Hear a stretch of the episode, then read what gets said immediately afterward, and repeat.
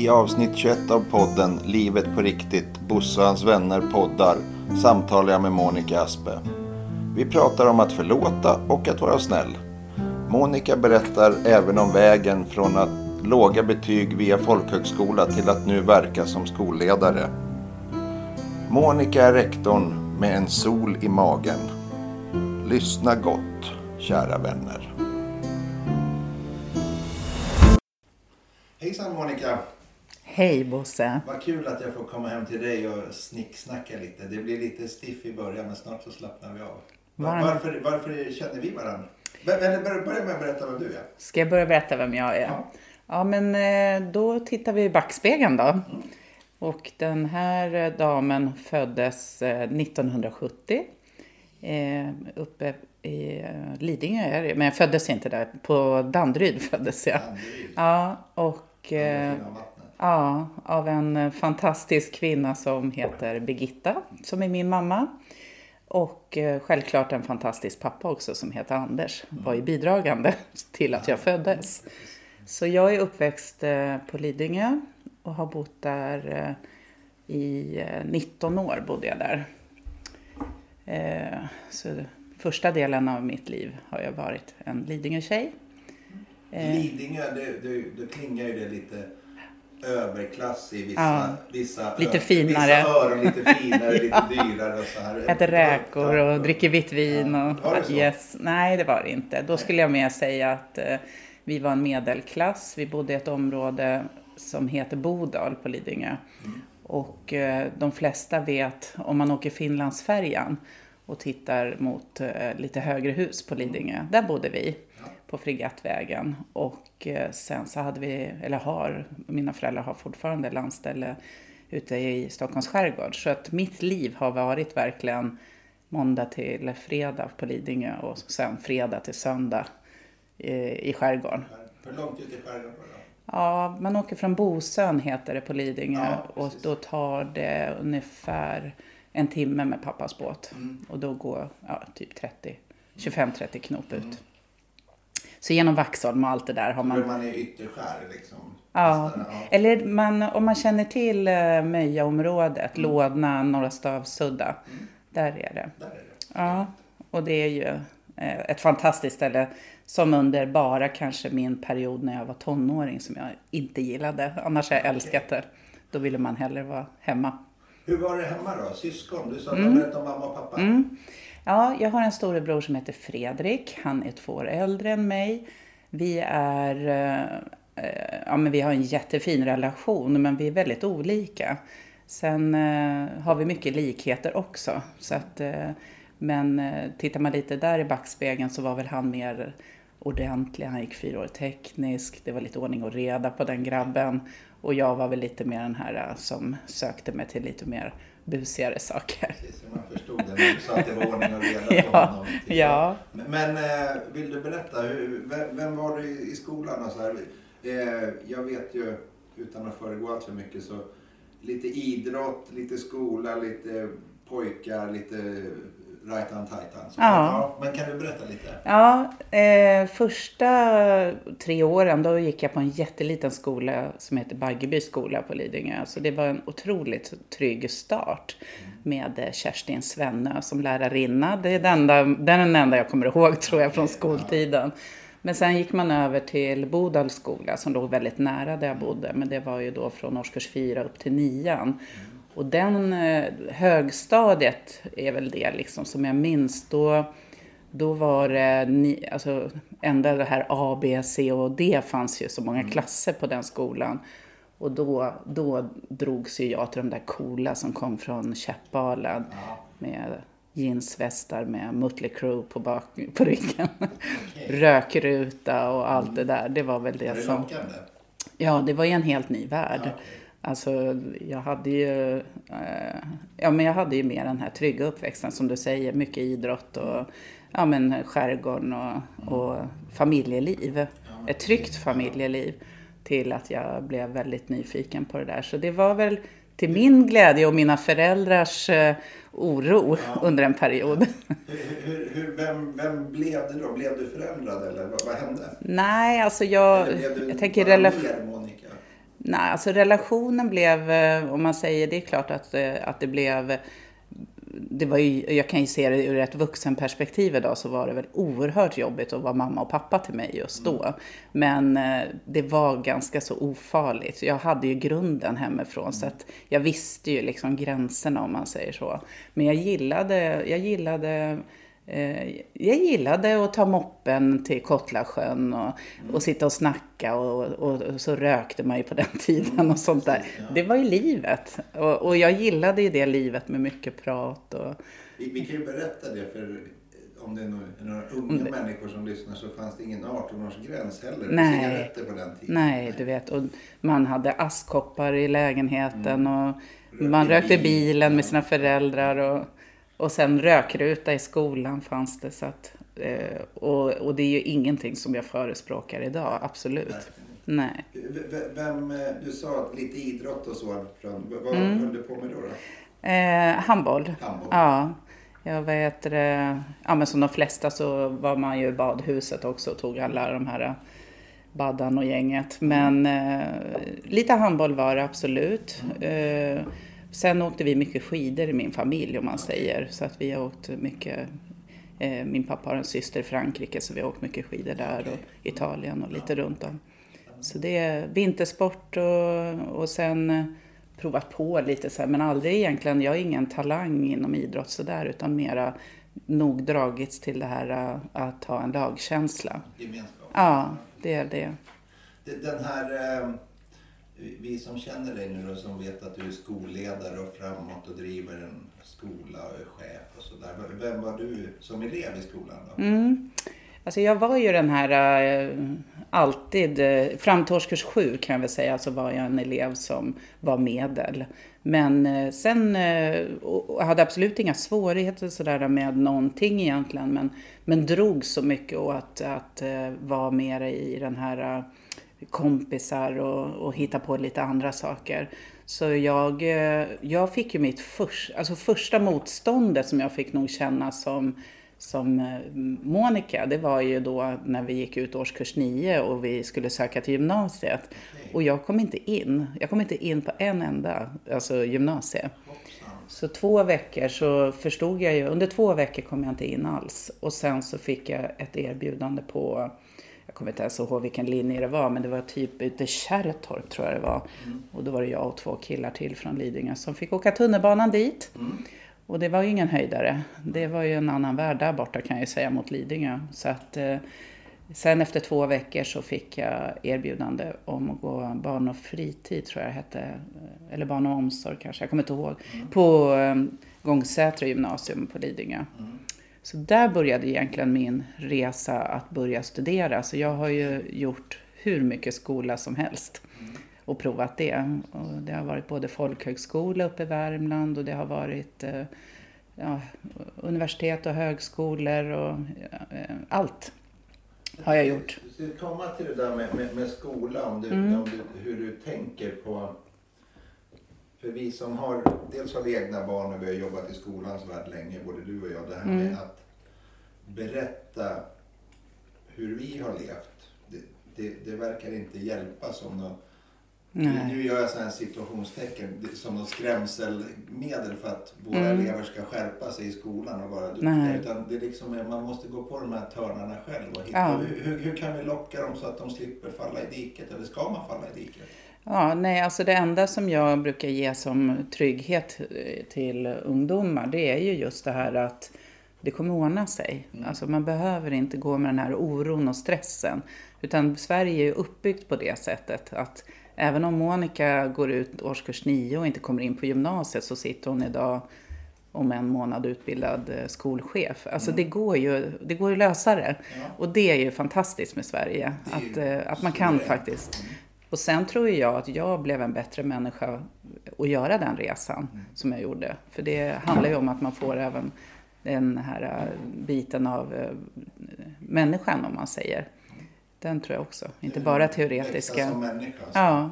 Så, så, så, det finns vinster med det vi, vi vuxna tycker är jobbigt när vi tittar på våra ungdomar. Mm. Så finns det vinster ja. i deras beteende så småningom. Ja, bara, bara de får hjälp och vägleda i det här.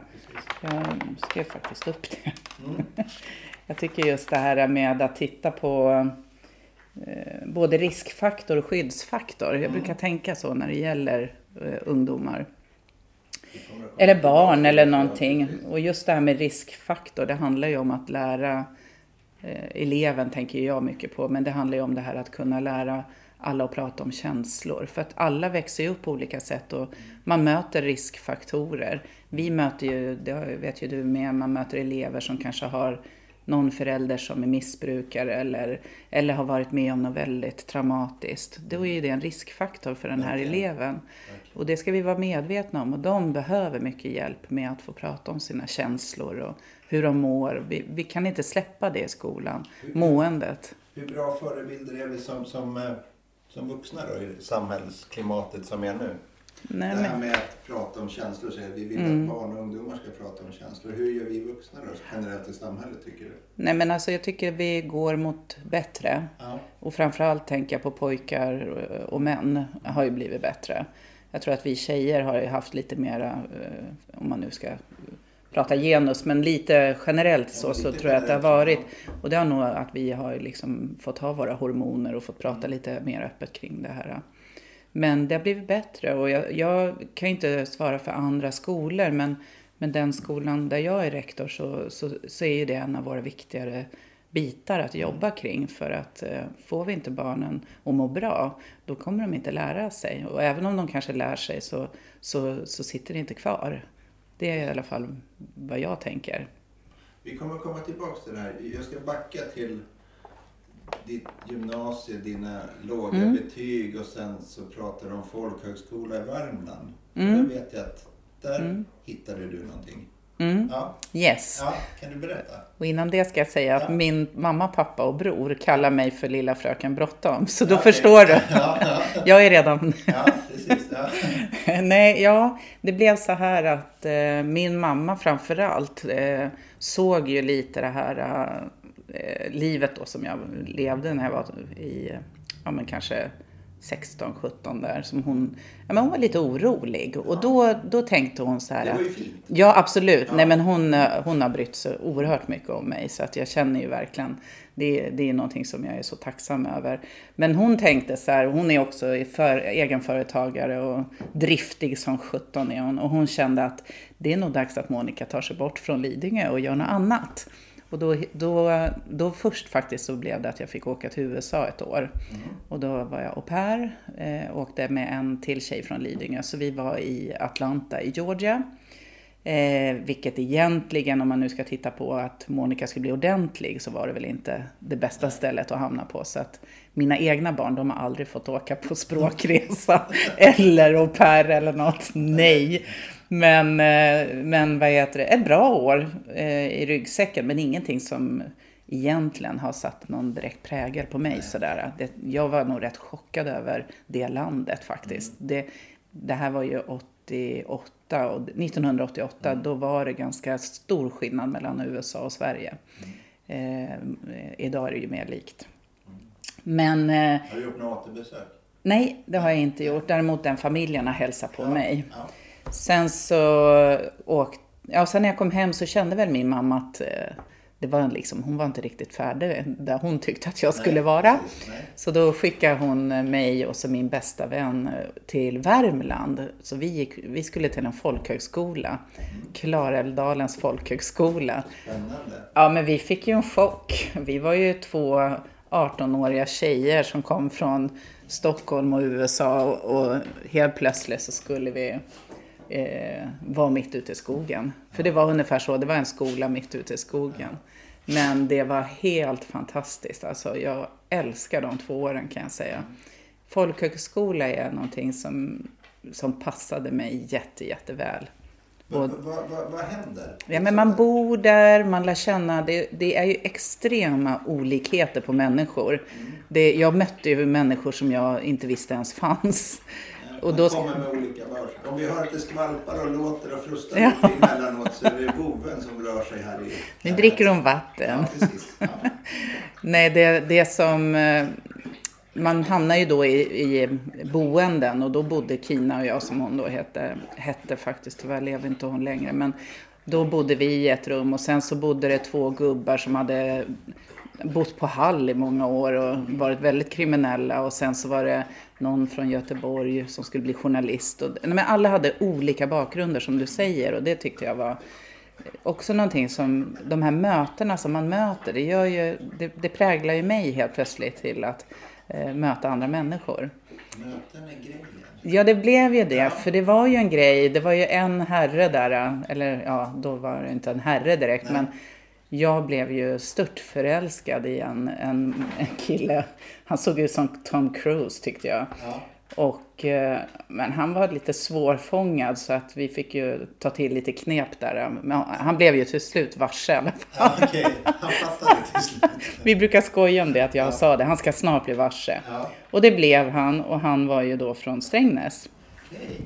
Så att eh, så blev det. Jag flyttade med till Strängnäs och eh, mötte då en man som var raka motsatsen till, till där jag hade levt innan om man säger. Det var en jägare, fågelskådare. Stopp ja. vad, vad var hans ingång till folkhögskolan? Han och en kompis, de två gick eh, viltvårdslinjen, okay. hette det. Ja, okay. Så de skulle väl utbilda sig till viltvårdare. Ja, okay. eh, och eh, den ena... Du läste någon allmän? Ja, turistlinjen. Ja, turist, ja, så vi fick ju lära oss åka turistbussar och prata och sådana här grejer. Men... Eh, Då flyttade du med till stan. Ja. Hade han boende här och så? Ja, han bodde i en lägenhet här eh, i stan. Eh, nu vet inte jag vad den gatan heter, men det, ja, det är lite bak, eller om man ska säga vid Paulinska uppe, back, vad heter det området? Mittemot Paulinska. Ja, precis. Där är det ju några tegel, gula tegelhus, lägenheter. Mm. Där bodde vi och han eh, är ju en Strängnäs-kille sedan flera generationer så att eh, Eh, vad roligt när man säger kille, han är ju ja, gubbe. ja, men eh, där levde vi och jag började jobba inom eh, restaurang var det mycket. Så det var både Ulvälls herrgård, Strandrestaurangen, ja. eh, Ängsholms slott ute i Mörkö. Ja. Och sen så ganska tidigt så, så kom Madeleine, min första barn då. Okay. Så jag var ju bara 20 år när jag fick min första. Mm det händer mycket saker ganska fort egentligen. Ja, det är ungefär som att jag bara, oj, nu måste jag skynda mig. Ja, okay. Jag tror lite ja, så att jag var, jag trodde nog att jag var väldigt eh, vuxen ja. och klar liksom med att nu precis. var det dags att skaffa familj. Okay. Vilket jag absolut aldrig har ångrat. Det, det är ju det bästa som finns. Men då kom Madeleine och vi flyttade ut till Stallaholmen och hyrde ett hus eh, av Notander, heter de, ute vid Mälsåkers slott. Mm. Så där levde vi ganska länge och runt om där i Stallaholmen. Sen kom Marcus 93 och eh, Madde var ju 91 då, kom mm. hon. Sen levde vi i många år och vi hade även ett torp ute i, eh, ja, vid Mellanmarviken. Ja, okay. Stacksund heter det ja. torpet. Så att, ja, ett jättefint liv verkligen med de här barnen och så. Men, men jag tror att det var väldigt tidigt i mitt liv. Så okay. att eh, eh skilde oss som vänner kan man verkligen säga. Mm. Och då dök det upp en ny Stallaholmskille, gubbe, okay, ja. vad ska man säga. Ja. Eh, och är pappa till mina, vad heter det, andra två barn. Ja. Så jag har ju fyra barn. fyra barn. Så Jenny föddes ju 99 och Gustav 01. Så det är alla mina fyra. Ja, alla fyra barn. Men är relativt tätt. Ja, inte mellan, alltså Madde och Marcus är ju mycket äldre. Men de andra, är, det, annars är det tätt, tätt. Men relativt överhuvudtaget. Men det, ja. tio år är ju inte svinlångt på fyra barn. Nej. Nej. Men jag har ju varit mamma väldigt länge. Ja, precis. Ändå. Ja, det, det liksom fortsatte. Och det... ja, men, men, men då fortsatte ni att leva, då, då satte ni, känner du till han som är pappa till dina senaste, yngsta barn? Kände du till honom sedan tidigare? Nej, nej, det gjorde jag nog. Nej, han hade jag inte träffat alls. Vet du, jag tror faktiskt att vi träffades på Vikingavallen. Okay. Alltså det, alla Strängnäsbor vet ja. ju vad det är. Mm. Och så var det lite dans och sådär. Och, och, ja, det var väl andra gången då som jag blev sådär eh, förälskad. Och, mm. och eh, har haft ett jättebra liv det, med båda två, absolut. Mm. Det, det är inget där om man säger. Men idag lever jag ju själv med hunden här då. Du och hunden som bor Ja. otroligt fint i en härlig lägenhet mitt i centrala Strängnäs. Mm. Gyllengärdsgatan och Hospitalsgatan. Ja. Mm. Fantastiskt fint. En lägenhet som folk blir nostalgiska när de Ja, kommer in här. precis. För flera Strängnäsbor känner ju till Ja, sju rum och kök ja och precis. jag vet inte vad kaféet hette innan. Eh, ja. Men, men eh, otroligt häftigt Mm. hänga här. Mm. Ja, jag älskar den här lägenheten. Jag förstår det. Ja, men, men då har vi gått igenom familjeliv, folkhögskola och sen när du kom hit och det var lite restaurang och du fick barn där. Om vi stannar där vid, någonstans vid när, när Madeleine och, och Marcus kom till vad hände, hände det något mer där runt omkring då? Eller? Alltså- Vi flyttade ut till Stallaholmen och så. Ja, ja vi har ju, alltså alla mina fyra har ju gått på Stallholmsskolan och, och eh, sen eh, har de ju bytt lite så då, där började ju vi lära känna varandra när Jenny började ju på Asken. Eh, och Gustav har även provat Mariefredsskolan så så har det ju varit. Och sen delar ju de sig så några har gått på Europaskolan och några har gått på Thomasgymnasiet. Så att man har provat många skolformer här i Strängnäs. Men du själv då? Hur, hur kom du in på skolan?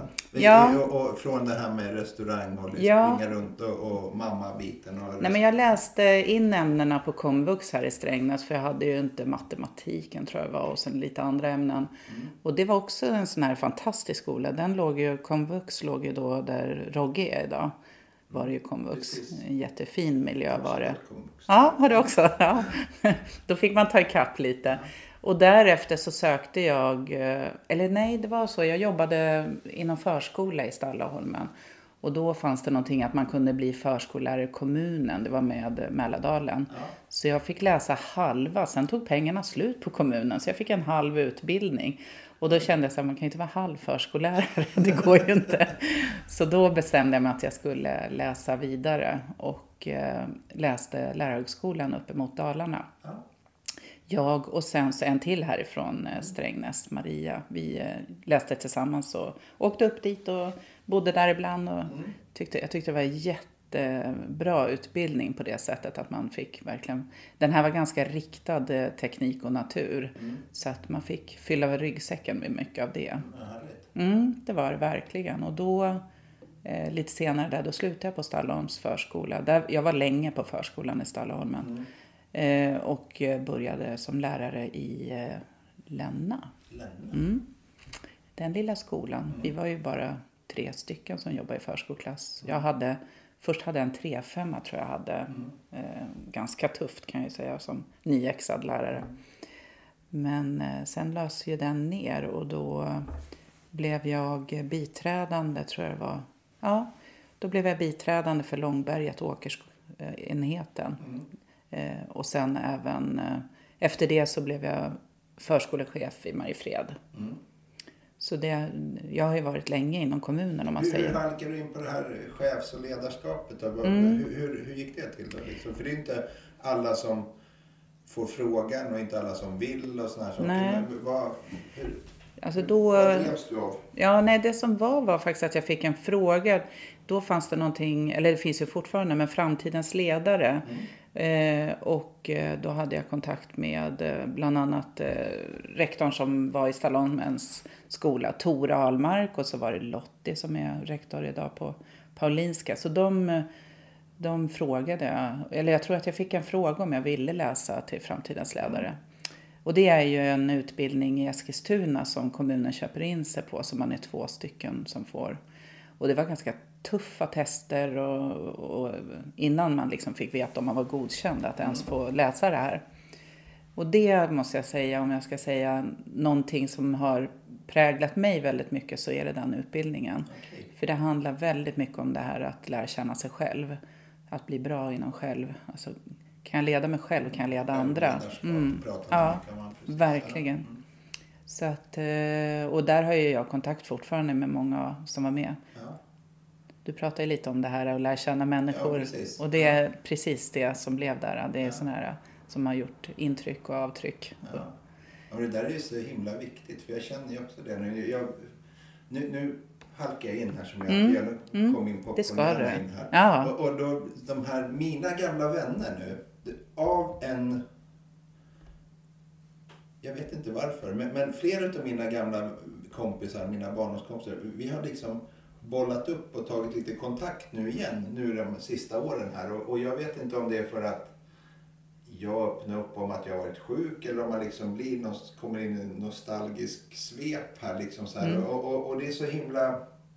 Vi, vi bara landar och så kör vi därifrån vi var. Mm. Och, och så lägger vi till lite livserfarenhet. Det blir Mm. ascoolt. Mm. Ja. Det är fantastiskt. Ja, och, och, och just det där att då märker man att, eller man, jag märker att mina relationer, när jag tittar i backspegeln så har, har jag nog varit väldigt noga med att de ska vara som den här podden heter. Den ska vara på riktigt. Mm, mm. För, för det är liksom, eh, vi har någonting.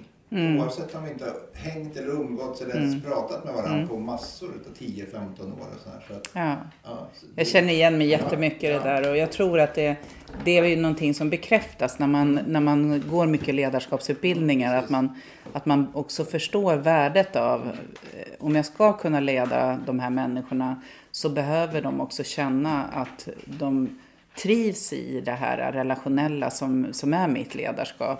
Jag vet att eh, ibland kan det bli lite sådär att att eh, du är så ödmjuk och du är, så, du är lite för snäll Monica och sådär.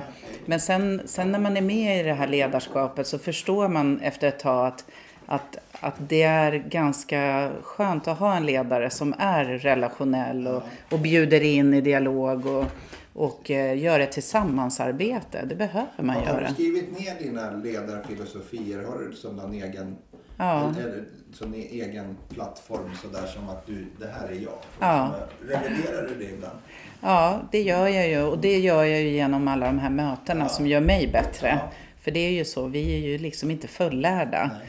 Och det kan jag känna att, eh, att, eh, att jag får revidera lite ibland och sådär. Men, men själva grunden i det här att vara ödmjuk och, och vad heter, försöka ha den ingången så mycket som det går. Sen har man ju triggers.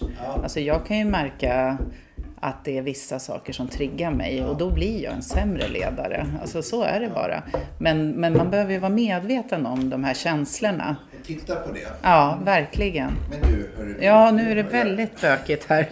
Elsa får gå och lägga sig. Elsa är lite kelsjuk här. Ja. Ja. Nej, nej, men just det där med, med att och, och titta på sina mindre positiva slash bra sidor som kan vara Mm. lite jobbigt. Vi pratade om det sist när jag var här och, och, Mm. och lunchade hos dig. Det här att man eh, som människa kanske ogillar vissa egenskaper. Till exempel man kan se hos, som är generellt, att man kanske ser några mindre positiva sidor hos sina föräldrar. Mm. Så har man dem Mm. själv så Ja. småningom som man ändå har på, man har sett dem hos sina och så Ja. tänker så där ska jag inte göra. Så gör man så i alla fall. Man blir så förvånad. Ja.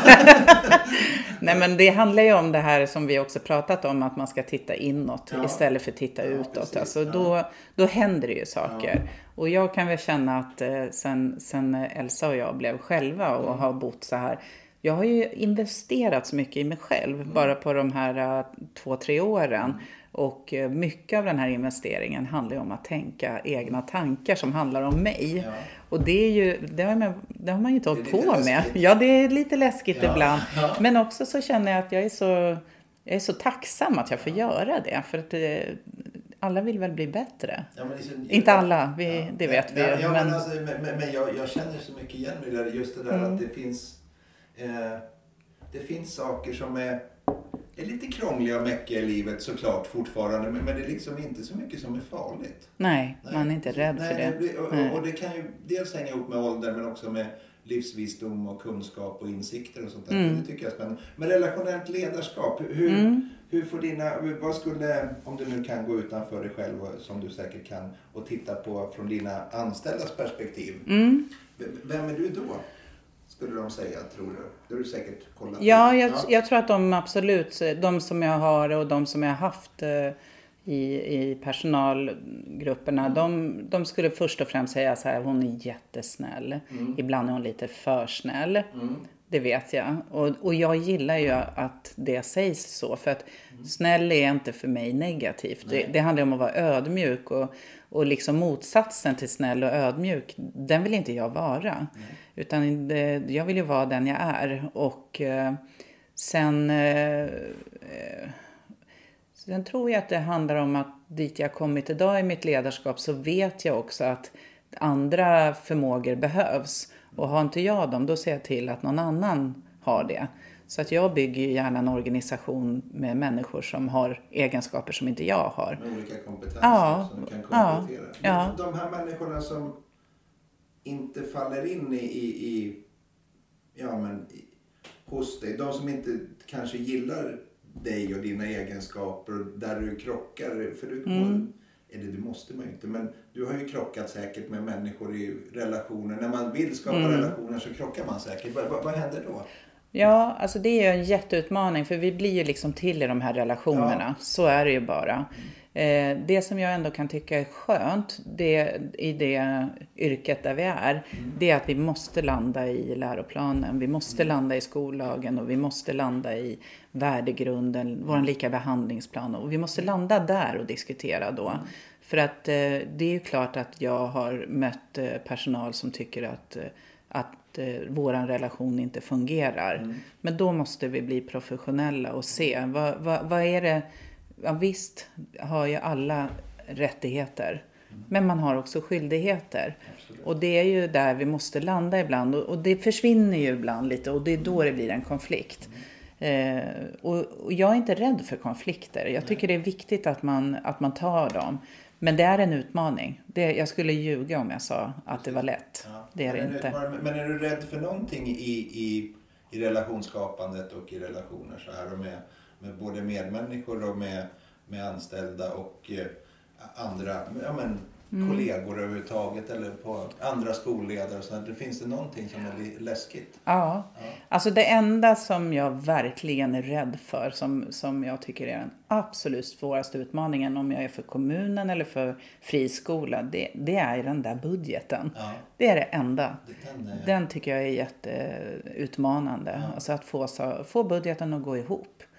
Eh, och det är också lite så tråkigt att säga att det är så tufft med pengar och sådär inom den här. För vi, vi kan göra så mycket bra i skolan som inte är kostnader och det gör vi. Men, men den är tuff och den bär mycket tungt ansvar för det gör ju för att skapa jag vill ju att all personal ska vara trygga och må bra när de kommer till jobbet. Man ska komma med en sol i magen. Man ska känna att det här är det absolut roligaste. För så har jag känt genom alla åren. Jag har alltid, alltid gått med, med liksom en sol i magen när jag gått till jobbet. Vad underbart. Ja, för barnens bästa kan jag ju tycka. Ja. och sina kollegor förstås. Ja. När, när blir du en, eh, en mindre bra slash dålig ledare då? Ja, det blir jag när, eh, när, en, eh, när någon kanske inte ligger i uppdraget. Nej. Det tycker jag är tufft. Ja. När man inte är i uppdraget. okej. Och det kan ju vara av olika orsaker. Det måste man ju tillsammans ta reda Ja, på förstås. ja. Det, det handlar inte om att det är svart eller vitt Nej. förstås. Eh, Men, men det är den största utmaningen. Jag har i den här ödmjuka, snälla Monica så har jag oerhört höga krav på Ja. hur vi gör det bästa för våra barn och elever. Och det, där tvekar inte jag en tum. Nej. Utan de ska, få, de ska få det absolut bästa de Du, kan du få. har liksom ett målet, uppdraget. Ja. Det, det är tydligt för dig. Ja. Det är dit vi ska. Sen Ja. så liksom, no matter. Liksom. Ja, nej den, den drivkraften har jag alltid haft. Och Var både mot mig själv. Ja, men jag tror att det är min mamma och pappa. De här egna företagarna, fostran. Eh, en oerhört bra fostran. Och sen också en till person som tyvärr inte lever idag. Det var min farmor. Hon, eh, hon fanns väldigt mycket runt oss barnbarn om man säger. Mina kusiner och eh, brorsan och jag. Och hon var väldigt sådär eh, fint fostrande men, men också väldigt eh, livsglädje. Hon var sådär, jag vet vid ett tillfälle så åkte vi till Öland och, och hon bara stanna bilen. Och då bara var det så bedårande med alla vackra blommor och hon, hon beskrev det med ord och känslor och, och då tog man in det där. Tyckte det var lite konstigt då kanske men, men jag är Det så sådde tacksam. Ja, för idag om jag jag älskar ju att vara ute i skogen och åkerskogarna är ju, brinner jag ju för. Och, och jag blir ju en livsnjutare när jag är i skogen. Och det är tack vare henne, för hon har ju lärt mig det. Annars så är det ju bara... Man gör avtryck. Ja, det har hon verkligen gjort. Både Tänk på avtryck. det viktiga vi är som människor. Att vi inte ens får hon har inte ens fått kvitto på det. Nej. Nej. Nej. Men, men, och, och, och det är det jag försöker förmedla ibland själv när jag tänker, ja men någonting, om jag är snäll och positiv och visar, förmedlar alltså det jag står för, Mm. Då kanske det blir ett kvitto någonstans som jag aldrig får se. Nej. För, för jag tror också att vi är väldigt snabba i det här samhället och vill ha, Mm. det ska hända. Men det är alltid värt att, att vara snäll. Jag tror det också. Det, Och göra avtryck och ja, intryck. Ja, det. Det är det alltid. Ja, det finns inget negativt med det alls. Nej. Och det, hade mina kusiner suttit här så hade vi skrattat och sagt bedårande, för det var det hon Ja, sa. ja, okej. Och det, så att hon har, ju, hon har ju gjort det för många. Och det, Kan vi göra en utblick i, världen här och nu när vi har drabbats av eh, Ukraina och, Mm. och, och Rysslands invasion och, och så. Kan vi göra en utblick och se, kan man liksom, hur, hur kan man sprida det här att man kan vara snäll ute i världen? För det är inte bara där det pågår konflikter vill jag säga. Nej. För det, det, det, det är sån här, det pågår hela Mm. tiden överallt. Hur, hur, kan vi få det här budskapet då, att man ska vara snäll? Det låter eh, lite naivt ibland att säga att vi kan vara snälla mot varandra och så vidare. Men, det är ju ändå, jag tror alla vill vara snäll. Ja. Och man vill möta en snäll människa. Ja. absolut. Och jag, jag, Vad är det som jag, hindrar oss? alltså jag, jag tror att vi fortsätter i det här. Det som är, det är så svårt att mäta snällhet. Mm. Det är jättesvårt att, att mäta den biten. Men du möter ju människor där du känner att du får den här liksom sköna känslan i magen och, och, och mår bra, absolut, eh, endorfinerna. Och jag tror ju att eh, vi har kommit långt i det här eh, i världen därför att vi i det här som finns fruktansvärda med all, allt med krig och det. Det gör ju att vi också pratar om det här som du och jag nu gör. Och ju mer vi sprider de här bitarna så, så finns det faktiskt människor med andra tankar som får börja reflektera över att det goda är faktiskt fler. Och jag måste göra ett val. Alltså det är där vi måste vara. Måste, om man nu tänker, jag vill gärna sätta mig på, på den sidan. Om man ska ha några sidor så vill jag vara på den snälla sidan. Mm. Kan, kan vi snälla människor göra något mer? Ja, vi kan sprida budskapet hela tiden. Jag ser ju ett jätteansvar till exempel i eh, min yrkesroll, eh, i hur vi jobbar kring snällhet på, på vår förskola och på vår skola och på fritidshemmet. Hur, hur vi faktiskt kan forma och bygga det här eh, hela tiden med främjande och förebyggande arbete. Den, den biten är oerhört viktig. Jag kan ju se som en sån här liten sak, eh, jag vet inte om du har sett det, men jag reagerar så starkt på det här vi som bor i Strängnäs på Facebook. Det var väldigt mycket negativt, alltså mot varandra. Man hängde ut någon och eh, klagade på maten på en restaurang och då skulle det vara katastrof och alla skulle få veta det. Och jag kände sådär, nej nu, nu tänker jag bryta det här så att jag lägger ju en liten bild från våra barn och elever på torsdagar. Ja, det blev en torsdagsteckning. Och då känner jag så här att den responsen som jag får ifrån flera Strängnäsbor som jag inte har en aning om vilka det är. Men att de tar sig tid och ger feedback. det tycker jag är så fantastiskt. Men är inte det också anmärkningsvärt om man tittar på generellt på nyhetsflödet och hur vi bemöter, men vi, vi som har vuxit upp, eller vuxit upp, men vi som var med när Huffington Post kom till exempel med, med positiva nyheter som försvinner ute. Det är många som inte vet vad det är. Ja, Eh, och, och, och det här med att man skulle sprida positivism och så vidare. Men, men jag märker i vissa relationer eller i möten med andra människor så är jag trevlig och har ett välkomnande så vet jag, eller jag känner, eller jag får till och med höra att den andra personen tänker att vad vill Bosse ha mig?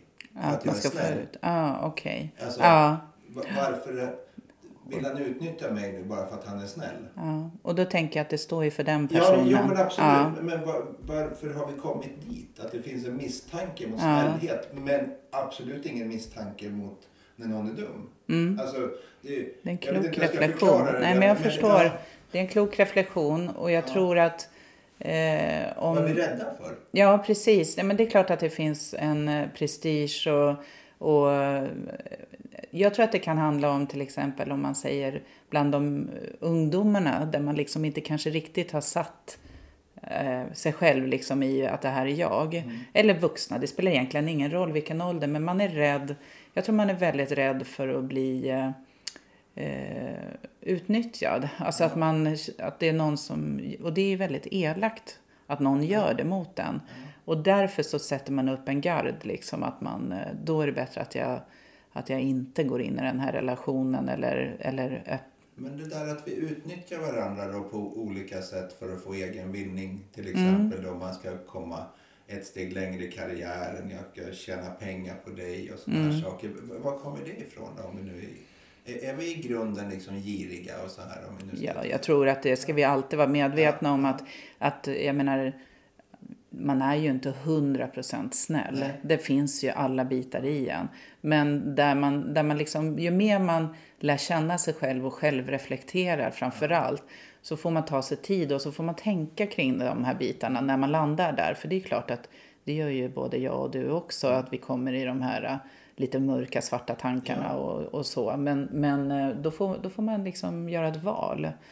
Jo, men jag kan hålla med dig, för, för när man speglar sina vad man nu ska kalla det, sina sämsta sidor, mindre, mm. mindre smickrande sidor. När man speglar sig i dem så då är det inte så himla häftigt att heta Bosse Conrad alla dagar. Nej, alltså, nej, nej, nej, och, och det gäller alla. Ja, men precis. Men, ja. men, men, jag tror som du säger att är vi medvetna och tittar på det där och vågar mm. ta i det, mm.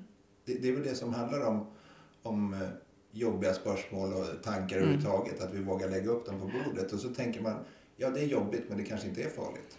Och ännu mer ocharmigt kan jag tycka att det är att, att någon dömer mm. en annan mm. av eh, historik. Alltså, Precis, ja. vem, vem är jag att döma en person även om den har gjort elaka saker. Sen, sen det här, jag har ju fantastiska väninnor måste jag också få säga där vi diskuterar mycket sånt här. Och några har kommit, alltså jag har ju en specifik väninna, hon har kommit så himla långt i det där. Och hon utmanar verkligen mig i mm. de här tankarna för att hon kan nästan vara förlåtande till i stort sett alla i hela okay. världen. Och jag, jag kan ju döma bort vissa. Ja. Där jag kan känna att där, där går gränsen liksom för mig, för mig Monica. Ja.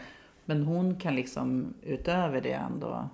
Ja, för, för det där är, det där, då kommer man ju in på livsfilosofiska aspekter som jag tycker är skitspännande med livsåskådning och tankar om förlåtandet och, och gå vidare och, mm. och, vad vi bär med oss och vi kan prata karma. Vi kan hitta alla olika världsreligioner i de här mm. diskussionerna och, och det är skitspännande och då blir en väldigt, då blir det filosofiska klubben och det är jättespännande. Ja, det är det. Och, och då eh, så jag tycker att folk ska diskutera mer och möta varandra och sitta Absolut. så här och snacka som vi gör. Mm. Men, men de här...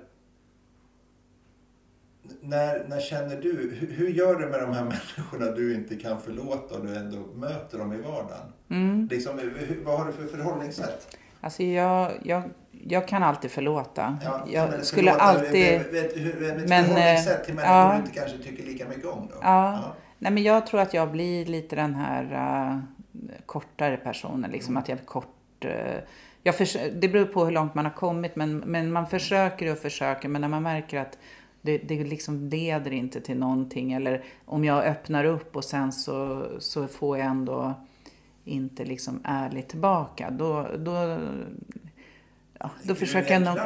Nej, nej, då, då gör jag ett val. Ja. Alltså, det här ger ingenting. Nej. Och, det... och du lägger inte liksom någon sorgenergi heller på den. Nej, det beror ju på vad, det, ja. vad det är för avtryck en person ja, har gjort. Precis, om det skulle vara så att jag, att jag liksom uh, har flera års liksom uh, kring det. Men, men uh, nej, jag är väl, där är nog jag, ibland har jag funderat på det om inte jag är lite sådär för jag, jag, kan verkligen gå vidare och släppa och det tror jag är både positivt och kanske ibland negativt. Det vet jag inte riktigt.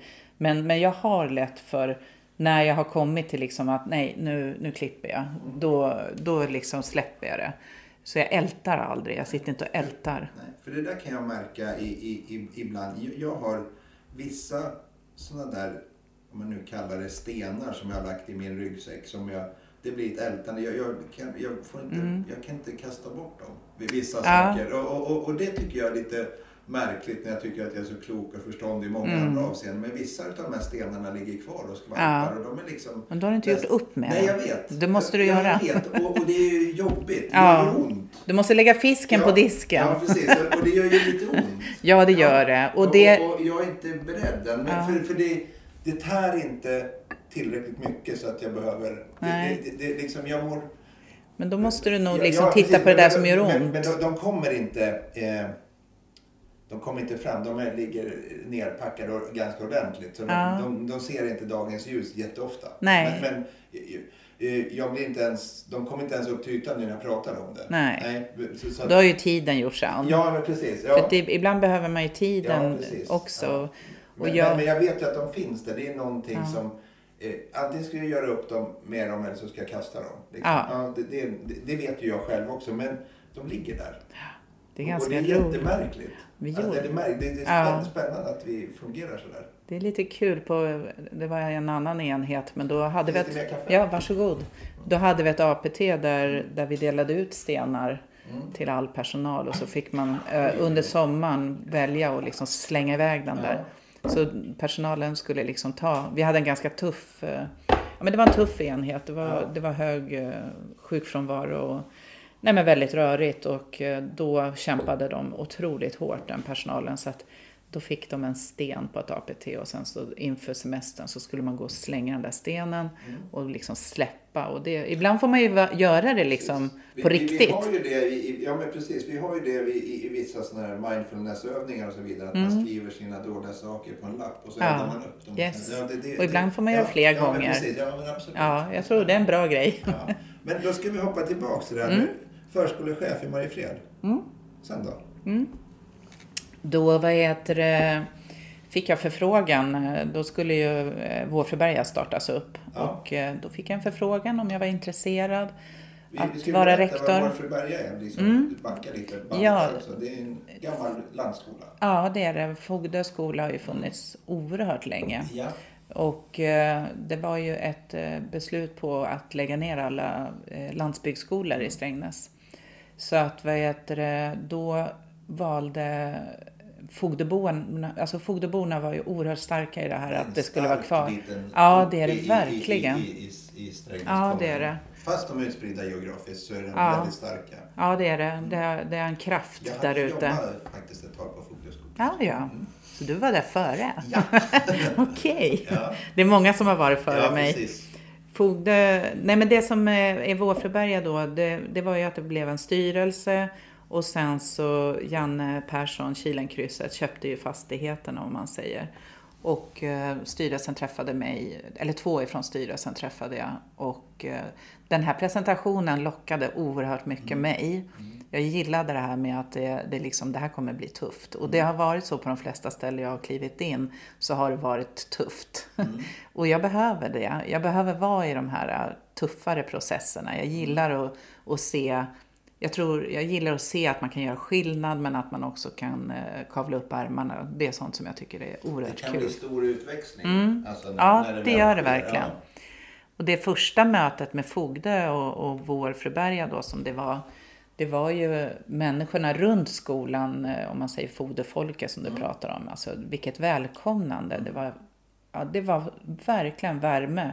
Och sen från alla olika håll så kom det och sen personalen, för de valde ju att stanna kvar. Eh, en eh, jättefin personalgrupp. Eh, Och det tycker jag fortfarande. Vi har ju, nu är ju smekmånaden över. Ja, nu är Monica inte nu är det inte lika kul längre kanske, men, men det, det känns ju ändå som att de vill ha mig. Jag har inte fått gå på plankan än. Nej, precis. Men eh, också att se den här resan från de få eleverna vi hade till idag liksom har vi fyllt upp. Och eh, nu går vi in i hösten med att i stort sett eh, ha fyllt alla våra klasser och alla våra avdelningar. Ni ska växa. Ja, vi bygger, eller ja, Ja, vi, vi, vi, växer. Ja, det som blir är att vi bygger, eller vi, det är Janne som Ja. bygger två avdelningar på Ja. förskolan som Ja. vi får nya. Och det innebär att vi kan ta emot eh, 100 elever Ja, och runt 70 barn på förskolan. Och det är ju också häftigt för det kommer ju från alla olika håll i Strängnäs. Men man gör ju ett val. Man gör ett val. Ja. Men, men vad tänker du om det då? För det, det ska ju komma... Hur, hur ser ni på det då? Det här att man, det fria skolvalet eventuellt ska försvinna. Det ska det göra. Det klubbats eller? Nej men alltså vad... Närhetsprincipen ska komma tillbaks. Ja, Men- den finns ju. Ja, men hur, Det är kön som styr det är oss, kön. som men, man säger. Man, skulle man ta bort kön från friskolor också? Det ligger har- väl bara det som förslag. Ja. Ja. Nej men jag kan känna så här, eh, eftersom jag är, ju, jag är ju präglad länge i kommunen, om man säger Strängnäs kommun. Och för mig är det, alla barnen i Strängnäs är medborgarna. Sen om de kommer från Mariefred eller Åker eller Härad. Det, det är liksom de vi får, de ska vi förvalta och vi ska ge dem det bästa. Det, det är där jag är. Sen, sen hur det sen löser sig, det tycker inte jag är, det är inte prio viktigt för mig. Nej. Men, men då, då hamnar du in där och du har startat en skola, du har drivit den, det går bra, gott renommé. Ser jag som också jobbar i skolans värld och har li, lite, ja du vet hur den är ganska snäv och liten egentligen. Jag har ganska schysst insyn och jag märker att det är bra. Alltså det är jättekul. Men jag vill backa tillbaks till Stallaholmen. Vi, vi möttes i Stallaholmen. Mm, det gjorde vi. Hur gick det till? Där klev ni in, familjen Konrad. ja, vi eh, startade ett handbollslag, eh, eller det var, det var en annan som startade upp det, men sen ganska snabbt så klev jag in också. Så vi, Ja. var, vi var ju en trio damer Mm. som eh, tränade tjejer och då var de ju nio år från början tror jag de var. Mm. Bland annat då var ju min dotter med, men sen så växte det här handbollslaget ganska mycket. Och eh, då kom det även tjejer från Strängnäs och från Mariefred. Och Mm. Ja. en av dem var ju din dotter. Ja, Så Laura var ju med i handbollslaget, men då var de ju lite äldre. det var nog 12-13 någonstans. Ja, där. hade vi börjat med att använda Mariefred då? Det kommer inte jag ihåg. nej, Nej, ja precis. Ja, precis.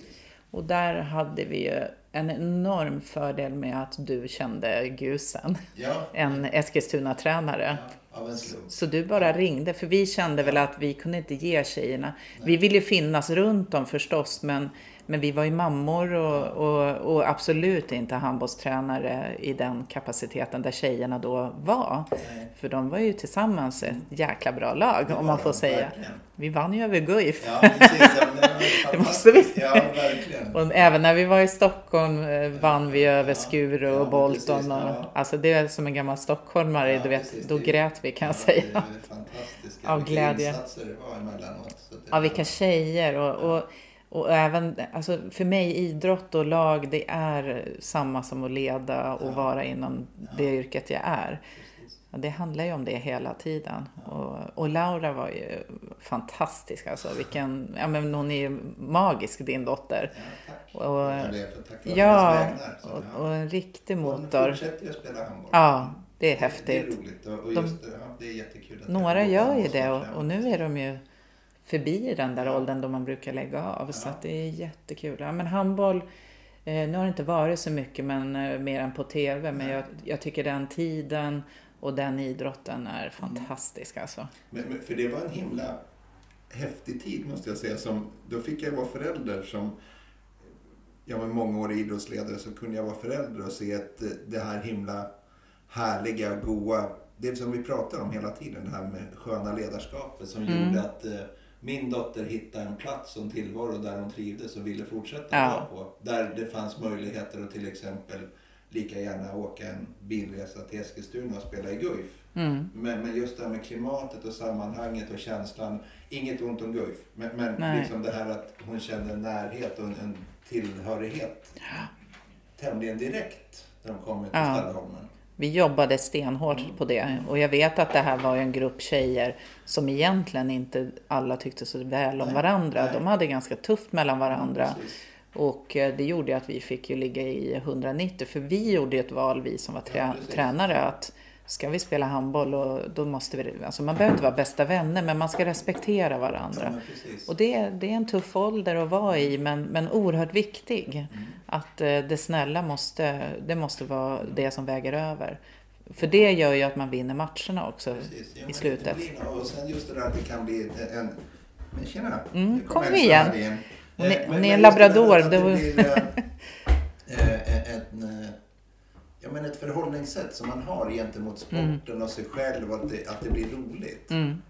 Så, så att den här, även om det finns en kravnivå lite grann att man ska utvecklas och så man ska följa en spelmodell och lite sådana här saker så är det liksom roligt Ja. att att komma och träna och hänga med, med lagkamraterna. Och du utmanas ju i det här. Jag menar när de var kanske i final och det var bara några minuter kvar. Ja, du ska hantera din stress. Ja, precis, och, och det skulle ju vi också som tränade. Det var ju oerhört jobbigt ibland men att det har ju också med att ta reda på vem man själv är i de här situationerna. Så att det, fin det finns så mycket positivt med idrott. Och, och, och då kommer jag osökt in på det som är en av mina punkter i, i, i nu när jag pratar om det. De här, det finns otroligt mycket härliga föräldrar, ungdomsledare runt om i, i samhället. Men så, så läser vi lite ständigt och jämt om de här mindre bra ledarna, men som ändå har ställt upp frivilligt. Hur ska vi förhålla oss till dem då? Som kanske sätter skräck i lagen och de kanske en del till och med, Gud förbjuder, men de förgriper sig på en del i, i sina eh, maktutövningar och, och det är utslagning, det är toppningar och sånt här. Och de har ställt upp frivilligt.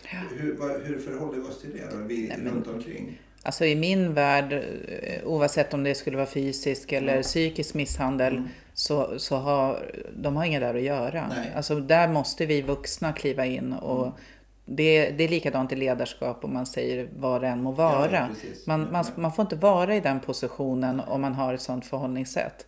Man får sparken då helt enkelt. Hur, hur, för jag vet en del föreningar har ju infört det här med att man ska ha registerutdrag även som ungdomsledare. Som vi har i Absolut. skolans värld. Men det är, Ja. inte, det är inget generellt beslut på det. Nej, men det, är- alltså, vi måste göra det för barnen. Ja. Det, det är ingen icke-fråga i, Nej, i vad, alltså de är, där, där måste rätt vuxna kliva in bara och ta ansvar för det. Och där tycker jag, om man ser som kommun och, eh, eller vem ansvarar för det, men någon måste ta huvudansvaret för att, att det sköts. Vi, vi ser nu i, i dagens, alltså den här veckans debatt om en inkilning i Eskilstuna, mm, AFC Eskilstuna, fotbollsklubben i Eskilstuna med de hade någon inkilning där de la ut en bild på sociala medier och kommunen drar in sina bidrag från Okej. alltså, Mm. Till exempel, ja. Det, det blir ett statement Ja. och då får man gå in, ba- backa och titta inåt i föreningen och jobba med värdegrund och så vidare. Så. Mm, jättebra. Viktigt, men, men, men eh, hur, hur får vi ut det här? För egentligen, i den bästa av världar, så ska vi kunna grunda det där i hemmet när barnen är små. Så Mm. att det liksom bara ska vara liksom att fylla på istället Mm. för att börja om när man kommer till ett föreningsliv. Hur, hur får vi den här starten i livet då? För det känns Ja. som är flera utav oss i vuxenvärlden som har det lite mäckigt med att vara vuxna. Alltså det, är, det tycker jag man märker lite fortfarande det här Ja. som jag pratade om ri- riskfaktor Ja, och, men sky, precis. och Ja. skyddsfaktor. Alltså någonstans, om inte föräldrarna har förmågorna Mm. att eh, leva upp till det där, då måste den här skyddsfaktorn finnas. Mm. Och den, den måste fungera. Eh, det är oerhört komplext. Det är ingen lätt sak det här alls. Det vi diskuterar, det ser vi ju på just nu. Oerhört många hemmasittare. Vi har, vi har jättetuffa utmaningar. Men vi får aldrig svika barnen.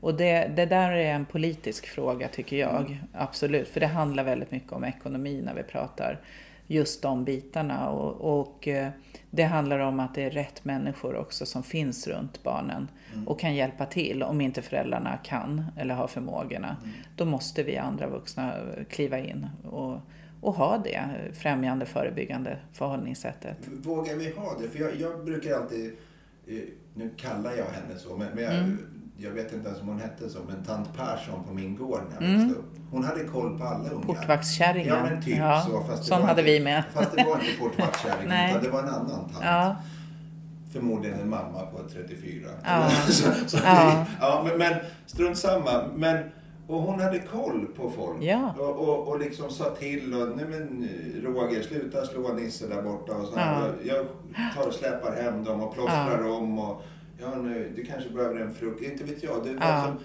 nu om man petar i någon annans barns förhållningssätt ute, på, i, mm. ute i samhället så får jag stryk av den pappan om jag lägger mig i vad Ja. hans son gör på stan. Alltså, v- v- hur har det kommit dit? Alltså, ja, det här curlandet. Ja. Ja. den är inte bra. Vi, vi behöver få tillbaka det här mera faktiskt vad som är rätt och fel. Det, det tycker jag är, det är jätteviktigt. Och då behöver vi ha också vuxna som har en självreflektion till att vad, vad betyder det? Men, men det är en jätte, jätteutmaning i det också. Men, men jag tänker så här, att oavsett vad som händer hemma, i hemmet, Eh, för där, det där kommer vi inte riktigt åt så himla lätt. Nu, nu tittar jag som Ja, rek- precis. Ja, rektorperspektivet. precis. Ja, Men, men innanför den skolan och förskolan, där, där ska det vara så tydligt. Och det är ju faktiskt så här, och det vet ju vi också från vi var unga, att man kan vara på ett sätt hemma och sen när man kom till en annan plats, då visste man vad som gällde där och så fick man förhålla sig till det. Och, och där behöver det vara eh, väldigt tydligt i att alla går på en samsyn vad det gäller. Och det är också en jätteutmaning. Tydlighet ger trygghet. Ja, ja. I, i det är sant. Ja. Mm, det är sant. Ja.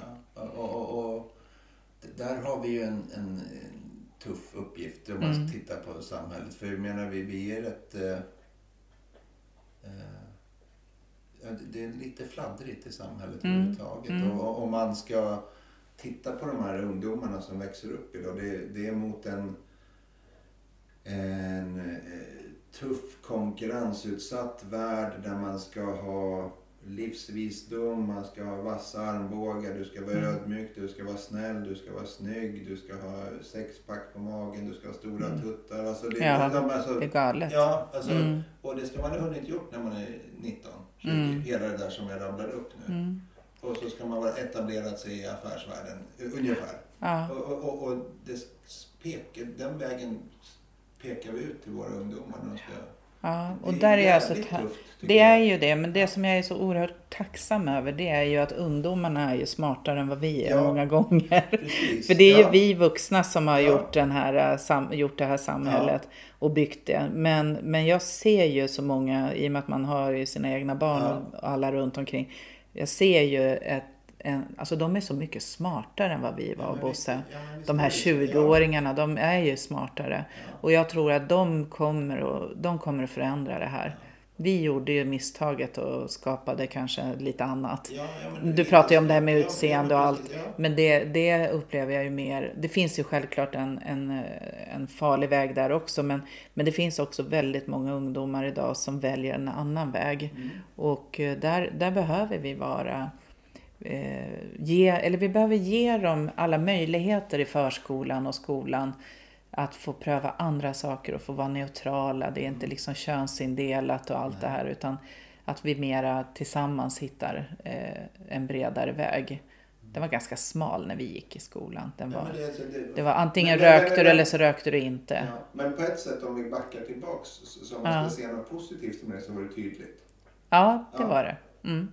Mm. Alltså, så det blir en trygghet även om det kanske man vill ha bredare. Så det blir en himla, alltid komma till någon sorts balans. Ja, mm. ja det, det, är, det är spännande reflektioner. Ja.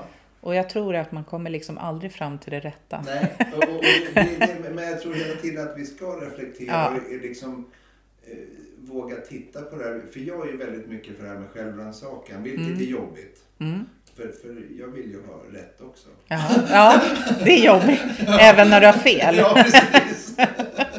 Den är en utmaning. Ja, precis. Det, det är tufft. Ja. Men det är eget jag bråkar med, med mig själv. För det, det, det, är en tuff grej sådär att vara ödmjuk inför den där självrannsakan och kunna liksom droppa vissa saker emellanåt. Mm. För vissa saker är också hang-ups som kanske jag har, som inte har någonting med stenarna i ryggsäcken att göra, men som har lite sådana hang-ups med min, min världsåskådning och hur jag ser på mig själv. Ja. Och så när jag tittar på den ordentligt så är jag ju... Det är riktigt inte, så lever jag inte som jag lär alla gånger. Och det är lite Nej. jobbigt. För jag målar upp så, men så där är Kommer du på det själv eller? Ja, men det gör jag. Ja, det är fantastiskt. Ja, precis. Ja, men alltså, jag har ju någon sån här ja. bild om att den här är jag, så här vill jag vara och så här tänker jag. Och sen när jag liksom handlar utifrån, mm. utifrån det. Liksom, Nej, det, ja. det, det, gick inte hand i hand riktigt. Det där är ju livet. Ja. Jag, jag, tycker det är jättehäftigt för nu, vi är en ganska ny grupp i och med att vi inte känt varandra ja. länge. Men, men i, i, min ledning om man säger ja. och även i elevhälsan. Vi, vi, alltså där har jag så starka kvinnor som de utmanar ju mig genom att de reflekterar innan jag ens har hunnit själv reflektera. Och jag tycker det är jättehäftigt att göra de här kullerbyttorna. Mm. Och då krävs det att man har inte bara likasinnade Nej, människor precis. omkring sig utan man ska möta de här olikheterna. Ja, de här modiga som vågar faktiskt säga men, ja. men du Monica, hur, ja, tänk, hur tänkte du nu? Ja, precis.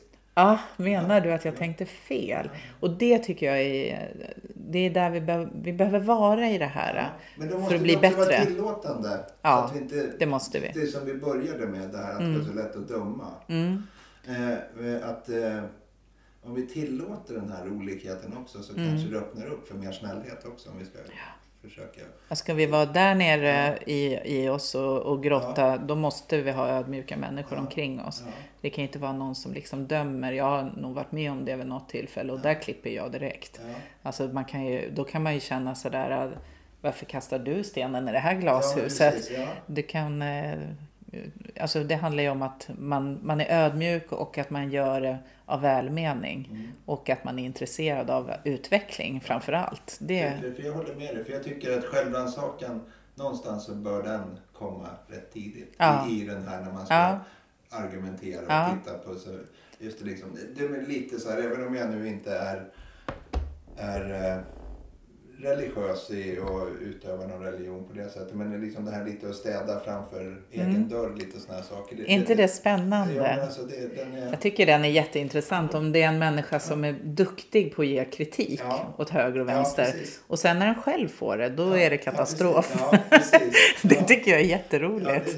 det är det är så här, Ja. aha, fast så där är ju du jämt. Men man gör ju sina resor. Verkligen. Mm. Du, har, har du någonting i dina anteckningar och funderingar som du tycker att det här har vi inte pratat om och det vill jag gärna säga?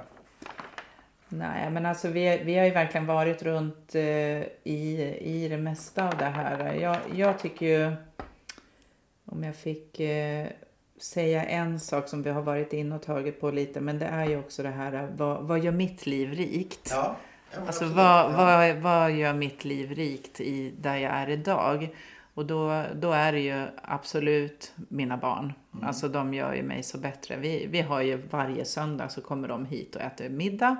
Och ibland har de kompisar med sig och ibland ja, respektive och sådär. Så vi kan ju vara ett gäng ganska stort till att vi är några. Och- Men jag har aldrig varit själv i alla fall. Mm. Och det är väl då antingen gör jag bra mat eller så är, är det trevligt att komma hit. Eller både och. Det är en lockelse i det där det är en trygghet. Det är ett rikt liv och eh, framförallt familjen och, och vad heter det, hunden och det här. Det är det. Men, men sen också mina vänner. Det är någonting som jag värdesätter och önskar att alla får ta, ha de här Hur vågar vännerna. man ha nära vänner? Alltså nu är ju mest eh, kvinnor i mitt liv. Eh, och det är ett val kanske jag har Ja. gjort därför att jag upplever många gånger att eh, kvinnor har en stark ödmjukhet i Ja. sig. Ja, de jag känner i alla Ja. fall. Och det är lite olika, om man säger olika gäng som jag träffar och sådär. Men några har jag känt i många, många år och några är nya och sådär. Men, men det, det berikar mitt liv oerhört, de här Men kvinnorna. kan det vara en prägling nu om vi tittar på det där med, med genus, det här med vilka som är ödmjuka och känslosamma som du Ja. kan ta in till det. Är, är det någon sorts prägling från en generation eller kan vi se liksom någon förändring i, om du tittar på dina egna söner till exempel? Ja, nej men alltså om man ska se min generation, Ja. de männen som finns, eh, och de är väldigt få, men då det som jag värdesätter oerhört och som berikar mitt liv, det är ju män som är både ödmjuka och lite vassare. Och där är ni bättre. Nu säger jag bara, jag, jag tänker inte ens egentligen manligt och kvinnligt och det här, men, men så är det i alla fall för mig. Ja. De männen är lite vassare. Att våga vara lite tydligare och Okej. säga lite mer sanning.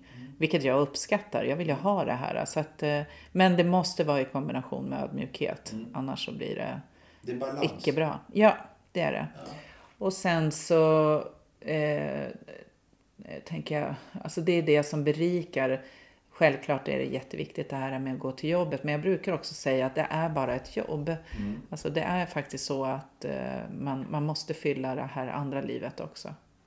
Så jag har ju börjat spela tennis och hitta på lite andra saker. Så, så som, du, du liksom är inte Monica skolledaren utan du är Monica livsbejakaren? ja, Ja, absolut. Så det, är liksom, det är ditt epitet. Ja. Liksom. Så, för vi är väldigt noga med att säga Ja, vem är du? Så här, och så, ja, men jag är lärare. Och så, ja, men, Nej, jag är Mm. Nej. människa. Alltså, den här, Så för det, det är där är väldigt jag, många som tar sin yrkestitel och tror Ja. att man är det. jag är oerhört Ja. prestigelös när det gäller titel. Ja. Jag tycker inte det är alls viktigt utan det viktigaste för mig det är mötet med barnen, eleverna, alltså de här barnen som finns på Är du närvarande rektor, skolledare? Alltså, så mycket här- som jag ja. bara hinner. Jag skulle ju önska att jag var Ja. mer. Och jag tror i och för sig i uppbyggnadet av en skola. Ja. Men, men jämförelsevis med vad jag har varit mot vad jag är idag så, så får jag ju det. Och det är ju en anledning som jag kände. Jag kan, jag kan inte ha 60 anställda som jag har haft. Det, jag, är ju, jag är ju en relationell ledare.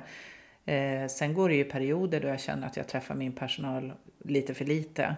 Men då kommer jag på också att, eh, hur det har varit. Och då träffar jag dem faktiskt ganska mycket. Mm.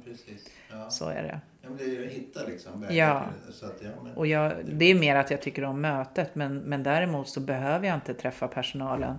För de är oerhört starka och självgående. De är duktiga på jobbet. Litar du på deras egna möten? Ja, Du är ingen jag. bevakare? Nej, absolut inte. Nej. Skulle aldrig falla mig in. Nej. Jag är tvärtom. Och sen så, så vill jag... När griper du in då när det blir knas på jobbet? Om man tänker sig, om du nu inte har den här, om du vet att ja, men Stina och Lasse de håller på att jobba med det där borta för det har ni bestämt och så vidare. N- När, när liksom, har de någon sån rapportering så när går det knas och när, när griper du in som chef? Nej, då, då handlar det om att hjälpa. Alltså det är de gångerna jag behöver verkligen Ja. finnas till. Ja. Det är för att hjälpa. När, det, när vi märker att Nej men här har vi eh, elever som behöver extra stöd i det här eller hur kan vi göra det? Men, men att gå in i, i själva professionen som de har personalen det, det behöver jag inte för de är otroligt kompetenta. Sen kan ju jag vattna genom Ja. att plocka in saker Ja. som nu vi har haft mindfulness med, Ja.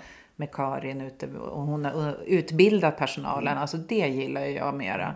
Men, men att vi, vi kommer ju alltid stå på olika trappsteg Mm. i, i vad vi än tittar på. Det finns en acceptans? Det måste få vara så. Ja. Det, det går inte att Nej. tro att alla ska vara bäst på allt. Nej, och det, dit når vi inte. Nej. Utan eh, vi ska, vi ska titta på vad, vad nuläget Men vi är. har ju sagt så. Ja, jag menar det. ja, det har alltid varit så här. ja, nej, det, det handlar ju om att, eh, att eh, ja, men kartlägga vad behovet är. Men, men när jag griper in han, jag tror aldrig liksom att det har varit, det har väl varit någon gång ibland om, om, det, om jag tittar i backspegeln att det kan ha varit en konflikt och sådär som man har varit delaktig i för att lösa och så. Men det är lite som idrott. Ja, Det är som det är hanterbart. den där domaren. Ja, ja, ja, Måste man in. ja, men det är hanterbart. Absolut, och viktigt. Det måste göras. Och, och är du duktig på att välja dina strider om du nu behöver ta en strid? Ja, det är jag. Eh, jag. Jag vill ju aldrig landa i den här striden. Jag vill ju att man ska ha den här tryggheten innan. Så att. Men jag vill absolut ha modig personal som kommer in till mig och kan faktiskt också slå näven i bordet och säga att nu Monica, nu är du ute och går på tunn is. Alltså det, det Men gillar jag. går för början. Ja, de vet. Och de gör det ibland. Ja. Och det, det gillar jag. Och sen till exempel som jag har ju två huvudman. Eh, oerhört starka grabbar. Väldigt ödmjuka om vi nu ska prata om det.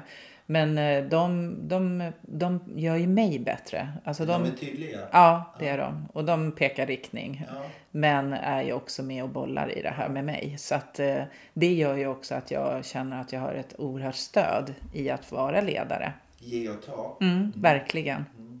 Det, det låter härligt. Och det är bra att de inte är mycket skola så att de ser ju många gånger ett annat perspektiv som faktiskt är det tycker jag viktigt. Är spännande. Ja, det där att man vågar ta in flera eh, nyanser Ja. av en så att den inte blir enkelspårigt. Definitivt blir det ju inte det. Nej. Ibland kan det komma frågor från dem då man känner så här, ja, ja varför kan jag inte tänka så? Ja, Det har jag aldrig gjort Ja, förut. precis. Ja, så det är häftigt. Lite pippi. Ja, verkligen. Vi behöver lite Pippi. Ja, det är skitkul. Mm. Vill du säga en avslutningsord? Några ord på vägen? Ja, eh, nej men då, då säger jag bara att eh, var bara snälla mot varandra. Det är väl där jag vill vara. Och tack så mycket Bosse. Ja, tack Monica för att jag fick hänga här och prata med dig. Tack Då själv. avslutar vi där nu. Tack så mycket. Hej då. Hej då.